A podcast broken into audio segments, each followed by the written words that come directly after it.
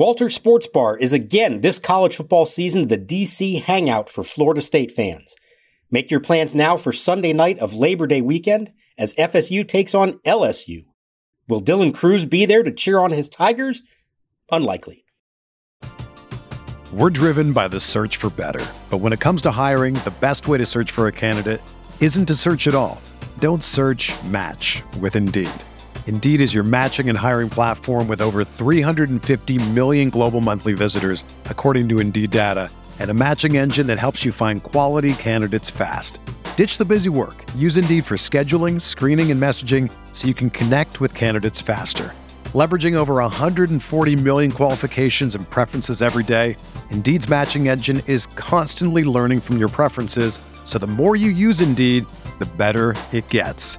Join more than 3.5 million businesses worldwide that use Indeed to hire great talent fast. And listeners of this show will get a $75 sponsored job credit to get your jobs more visibility at Indeed.com slash BlueWire. Just go to Indeed.com slash BlueWire right now and support our show by saying that you heard about Indeed on this podcast. That's Indeed.com slash BlueWire. Terms and conditions apply. Need to hire? You need Indeed.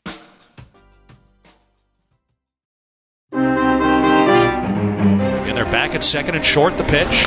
Swinging a ground ball to the first baseman. Abrams breaks for the plate. Bell will take the out at first, and the Nationals will take the lead. It's an RBI ground out for Smith, scoring Abrams. Over to third, Thomas, and the Nationals lead 1 0. Pitch. Blasted in the air, deep left center field. Young racing back. Warning track at the wall, looking up, and it's gone. Into the home run deck in left center. Soler has done it again, his 35th of the year. Puts Miami on top 2 to 1.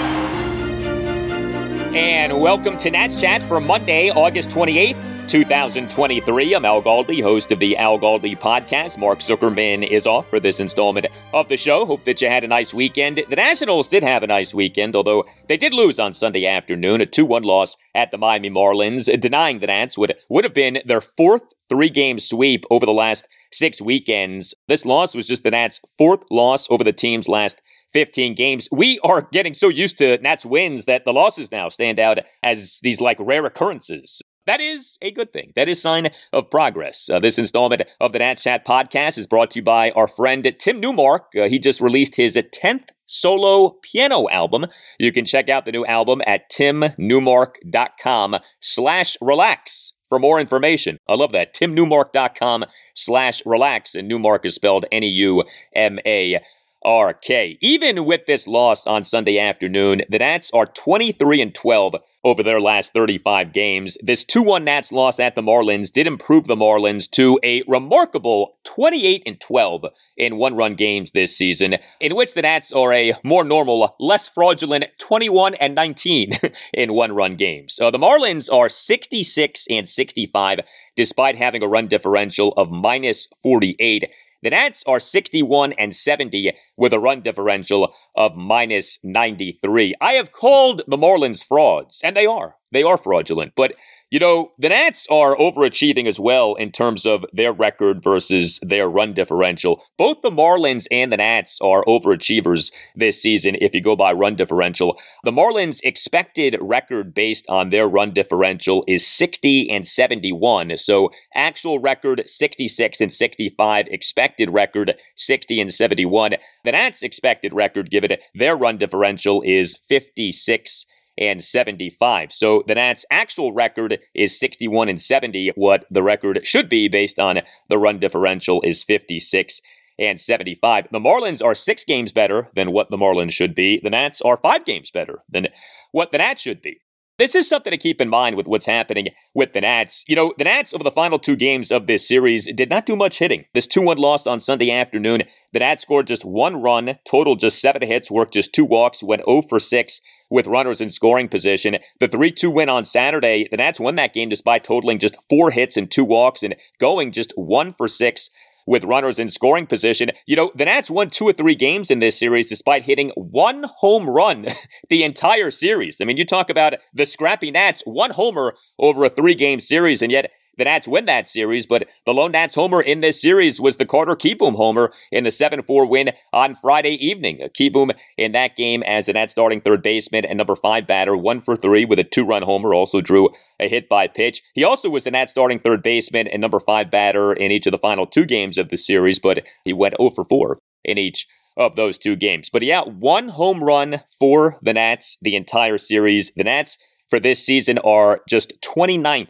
out of 30 major league teams in home runs with 119. The Nats' lone run in this uh, 2 1 loss on Sunday afternoon came in the top of the third on a one out RBI groundout by first baseman Dominic Smith for a 1 0 Nats lead. Only one Nat had more than one hit in the game, Joey Meneses. So he is the Nats starting DH and number three batter, went two for four with two singles. Uh, the Nats had just one extra base hit in the game. Lane Thomas, uh, he is the Nats starting right fielder and number two batter, went one for four with a double and three strikeouts. And that Nats one run third had an opposite field double to right field. The Nats on Sunday afternoon also had a pinch hit and by Keibert Ruiz. So let's get into this uh, Keibert Ruiz situation a bit here. Riley Adams ended up being the Nats starting catcher and number seven batter in each of these three games at the Marlins. He now has been the Nats starting catcher for four consecutive games and for five of the Nats' last six games. What's going on with Keibert is that he's coming off having taken a foul tip off his face mask in that 9 1 loss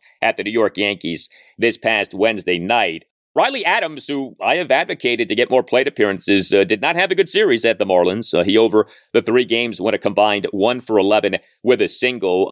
Keibert on Sunday afternoon did pinch hit. He in the top of the ninth had a one out pinch single into left field. So it was good to see that. And he in the 7 4 win on Friday evening was the Nats starting DH and number four batter. He went two for five with an RBI single and an infield single. Uh, Nats manager Davey Martinez, in his pregame session with reporters on Sunday, indicated that Keibert should be back as the Nats starting catcher on Monday night for game one of a three game series at the Toronto Blue Jays. So we shall see. The Nats, shortly after their loss on Sunday afternoon, did announce a roster move, announced the optioning of outfielder Blake Rutherford to AAA Rochester, and Mark Zuckerman did tweet early Sunday evening that uh, catcher Drew Millas is making the trip to Toronto with the Nats, so perhaps Millas is about to be put on the Nats active roster.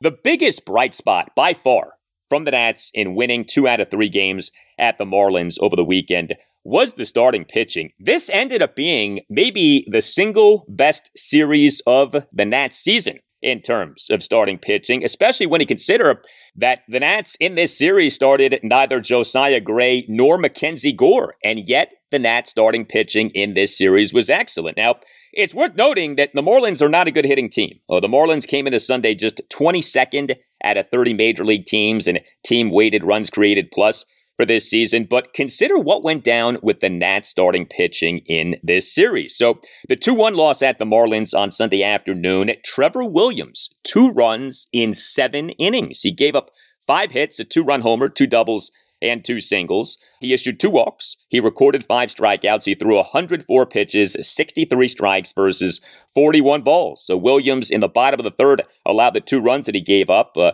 he gave up a leadoff opposite field single by Luis Arraez to left center field, and then gave up a two run homer by Jorge Soler to left center field on an 0 2 pitch for a 2 1 Marlins lead. The homer went a projected 418 feet per StatCast. So, you know, that was a bomb on an 0-2 pitch. And we know that Williams has had an issue with giving up the homer this season, but still, two runs in seven innings. This was a second consecutive very good outing by Trevor Williams, who was coming off what he did in the Nats' 4 uh, 3 win over the National League wildcard leading Philadelphia Phillies at uh, Muncy Bank Ballpark at historic Bowman Field in Williamsport, Pennsylvania in the 2023 MLB Little League Classic. Now, two Sunday nights ago, August 20th, uh, Williams in that game had a much needed good outing in tossing six scoreless innings. So, Williams, over his last two starts, two runs in 13 innings. He entered that start against the Phillies in Williamsport with an ERA of 6 32 since the beginning of June. I mean, we had talked on this podcast about, hey, is uh, Trevor Williams' spot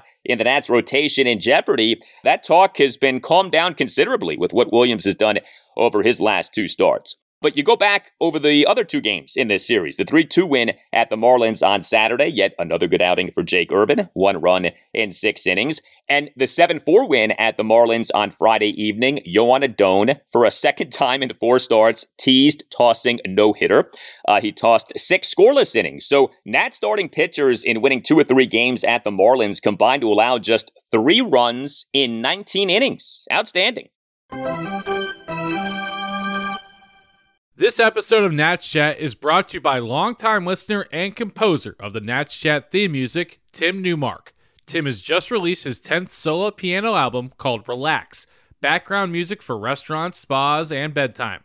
Different from his previous albums, Relax features more repetition, simpler melodies, and little dynamic variation. In short, this album is meant to put your mind at ease and to put you to sleep. Tim gave me a preview of the music, and I can verify that this will make you nod off.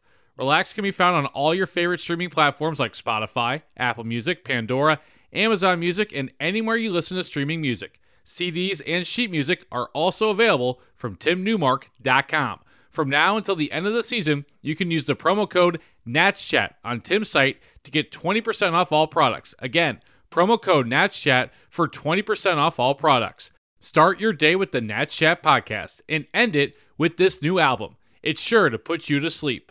Hey guys, it's Al Galdi for Window Nation. Well, the heat, the humidity, the sky high temperatures, uh, they all are here. And all of this is forcing your air conditioning into overdrive, leading to ultra high energy bills. The solution new windows from the folks at Window Nation. And Window Nation right now is offering a sensational deal to listeners of the Nats Chat podcast. Right now, no money down, no payments, and no interest for two years, plus 50% off all styles of windows. And if you call this week, you get an extra 10% off. Call 866 90Nation or visit windownation.com and tell Window Nation that you want the deal that you heard about from Al Galdi on the Nats Chat podcast. Again, no money down, no payments, no interest for two years, plus 50% off all styles of windows. And if you call this week, you get an extra 10% off your order. 866 90Nation or windownation.com. If you've been thinking about getting new windows, now is the time. 866 90Nation or windownation.com. That's 866 90Nation or windownation.com. And make sure that you tell Window Nation that you want the deal that you heard about from Al Galdi on the Nats Chat podcast. Hey, Nats Chat podcast. Tim Shover is here to tell you about the Game Time app. My wife is a big concert fan, and I'm a bit of a newbie and don't know where to begin in terms of how to get concert tickets. Then I remembered about Game Time, the best place for last minute ticket deals. Plenty of options on there. Game Time is the fastest and easiest way to buy tickets for all the sports, music, comedy, and theater near you. It's the fastest growing ticketing app in the country for a reason. Get images of your seat before you buy so you will know exactly what to expect when you arrive. Snag the tickets without the stress with Game Time. Download the Game Time app, create an account, and use code NATSCHAT for $20 off your first purchase. Terms apply. Again, create an account and redeem code NATSCHAT for $20 off. Download Game Time today. Last minute tickets, lowest price, guaranteed. Here's your Dylan Crews update for the game played on Sunday as Harrisburg was shut out 2 0 by the visiting Reading Fighting Phils. Crews, as usual for Harrisburg, in center field leadoff, one for four. He's hitting 143 after six games at the double A level. Now back to Al. Swinging a line drive right center field. Jacob Young on the run, coming in, coming, coming. He dives, and he made the catch for the out. What a play by the rookie Jacob Young in his first major league game. A long run from left center towards shallow right center with a headlong dive straight out and to his left a bit. And he makes a spectacular catch and sticks the landing for out number one here in the bottom of the eighth inning.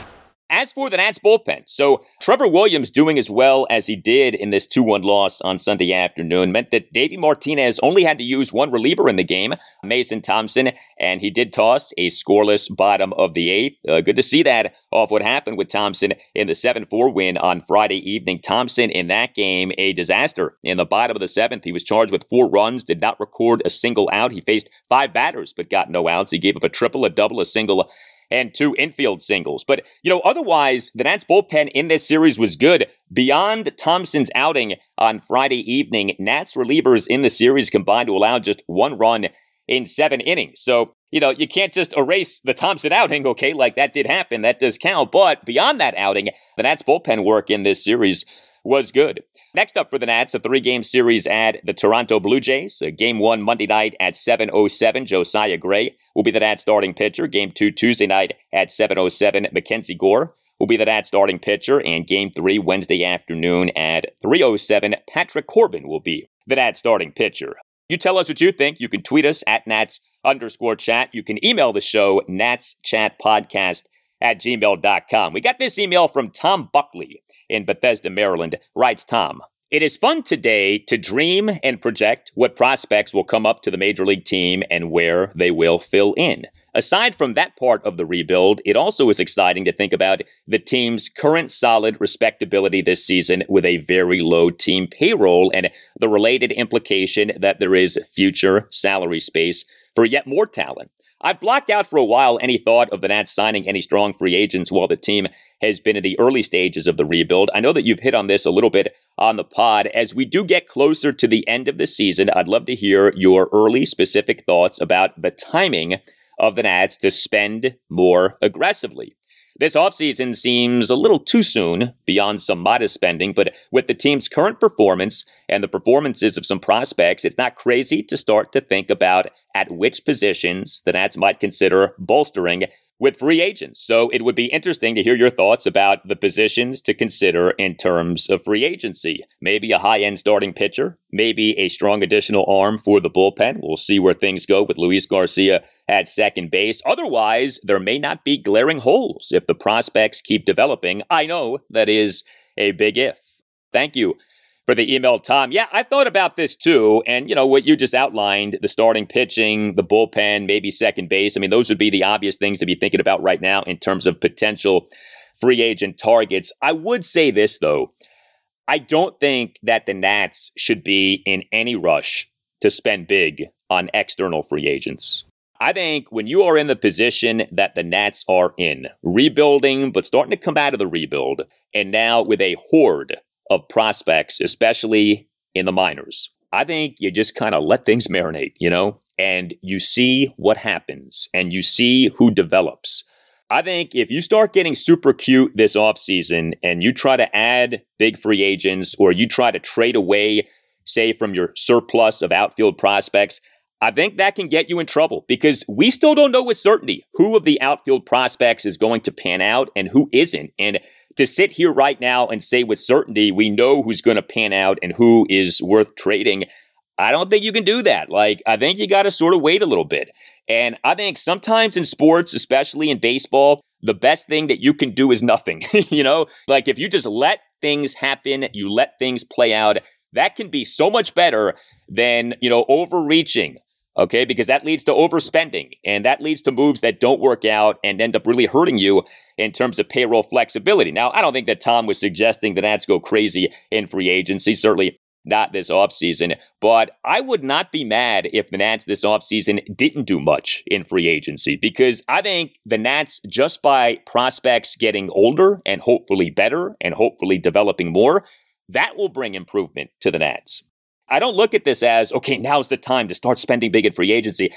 I really have come to think this. I think free agency in baseball and really in all pro sports is a sucker's game. It just is. And that's not to say that there aren't free agent signings that work. There are some, but by and large, especially the big money free agent signings, they don't work and you don't get bang for your buck and you do end up regretting the contract. And so to dive back into those waters, especially right now with the youth on this team, with sort of the open landscape that is in front of us in being Nats fans and in following this team. You know, it, it, feels like the sky's the limit, uh, especially with guys like Dylan Crews and James Wood, right? It's like, let's not get in the way of any of that.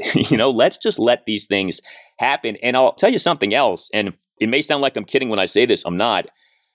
I would reserve money to sign Dylan Crews and to sign James Wood to long term contract extensions. Okay. Now, you're not necessarily going to be doing that right now. I understand that. but I would have that as a part of my, say, three year plan. You know, Mike Rizzo likes to talk about how he has a one year plan, a three year plan, and a five year plan. Assuming that Mike Rizzo is staying and is going to be signing a contract extension, I absolutely would have as part of my uh, budgetary plan for the next three seasons signing the likes of Dylan Crews and James Wood and who knows who else to long term contract extensions. Now, you know, we played this game before. The players have to be open to doing that. We know that Dylan Crews has as his agent Scott Boras, okay, so we can debate the likelihood of that. But let's not make the same mistake that was made with Juan Soto, okay? Let's be uber aggressive with the likes of Dylan Crews and James Wood, assuming that you believe in those guys. And at this point, I don't know how that you wouldn't in going after those guys contractually and trying to lock them up as soon as is reasonably possible. And you might say, well, hey, there's risk because those guys have to prove themselves. Yeah, that's true. But you see, here's the thing. By the time that those guys prove themselves, it's probably going to be too late to sign them to contract extensions. So there's a little bit of risk here, okay? But the risk is a big time reward if the risk pays off because if the guy hits, okay, and you've got that guy under team control for years to come, that is a bonanza. And that, of course, is what the Atlanta Braves have done so well. I also would say this too. I've heard some people say, like, this coming off season, the Nats to try to do as they did in the 2010 2011 off season and sign a Jayson Werth type, you know, an established veteran who can come to this team and help it get to the next level. Look, I'm open minded. I'm not going to just dismiss something like that. I just, I was get a kick out of the Jayson Werth signing being touted as like this thing that elevated the Nats or this thing that really worked out. There were some very good things that Jayson Werth did as a Nat, but the Nats signed Jayson Werth to a seven year, $126 million contract. Jayson Werth, over seven seasons with the Nats, 2011 through 2017, totaled nine wins above replacement, war for baseball reference. Nine wins above replacement over seven seasons. Now, baseball is not a math equation, right? I understand that. You can't just judge Jayson Werth by his mere nine wins above replacement over seven seasons because there were some very good things that Jayson Werth did for the Nats. He did have some very good seasons. He did come through in some postseasons. You know, we all remember the Werthquake, game four against the St. Louis Cardinals in the 2012 NLDS. Werth also was very good in that NLDS against the Los Angeles Dodgers in 2016. And I am willing to accept to a point that Jayson Werth helped the culture of the Nats, okay? Like, I don't think that that's all just like, you know, ridiculous talk. Like, I think there is some legitimacy to that. Now, I do think that that gets overstated. And I do think that what gets totally ignored is that the majority of the key pieces who helped the Nats get good beginning with that 2012 season were already in place when the Nats signed Jayson Werth in December 2010. I believe that what the Nats did in becoming good in 2012 would have happened with or without Jayson Werth. And I'm not trying to bash Jayson Werth or anything, but I, I think like that signing gets overstated. And people, I don't know, like if they really want that signing to have worked out or what, but it's like, no, I think the signing was a push at best. But I'll tell you this there's not a general manager in baseball who would tell you that a seven year, $126 million contract in 2010 contract terms that results in the player for you over those seven seasons producing a mere nine wins above replacement is a good contract and is one that you would do over again. Okay. So, you know, you can buy into some of the non statistical stuff, and that's fine. And like I said, I don't think that that's all just made up stuff. Like, I think there is some legitimacy to that stuff. I think it gets overstated, but I think there is some legitimacy to that stuff. But like, even the Jayson Werth thing, which people love to point back at, did that work out? I mean, you tell me. Nine wins above replacement over seven seasons for $126 million. I'm sorry, that, that's not a win. All right, that's not a win for the organization. So I think that's something to keep in mind too. Hey, you can find us on our website, natschatpodcast.com, in which you can buy a Nats Chat Podcast t shirt. All Nationals radio highlights on Nats Chat are courtesy of 1067 The Fan. A thank you to Tim Newmark for the Nats Chat Podcast music. Check out his site, timnewmark.com, and know that this installment of the podcast has been brought to you by Tim, who has just put out his 10th solo piano album. You can check out the new album at facebook.com slash relax for more information. I'm Al Galdi. Thank you for listening, and we'll talk to you next time on the Nats Chat Podcast.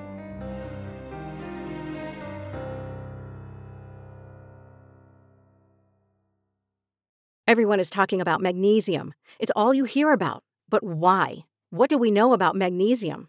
Well, magnesium is the number one mineral that 75% of Americans are deficient in. If you are a woman over 35, magnesium will help you rediscover balance, energy, and vitality. Magnesium supports more than 300 enzymatic reactions in your body, including those involved in hormonal balance. From functional medicine doctors to mental well being and female hormone experts, we all know that magnesium is the one mineral to improve all aspects of well being and health. But which one? Magnesium Breakthrough from Bioptimizers, the trusted choice recommended by leading experts with seven best absorbed forms of magnesium to ensure your body receives the support it needs for overall well being. Go to bioptimizers.com slash balance today and use code BALANCE10 for 10% off. Support your journey to wellness at B-I-O-P-T-I-M-I-Z-E-R-S dot com forward slash balance. Magnesium Breakthrough from Bioptimizers, your foundation to optimal health and vitality.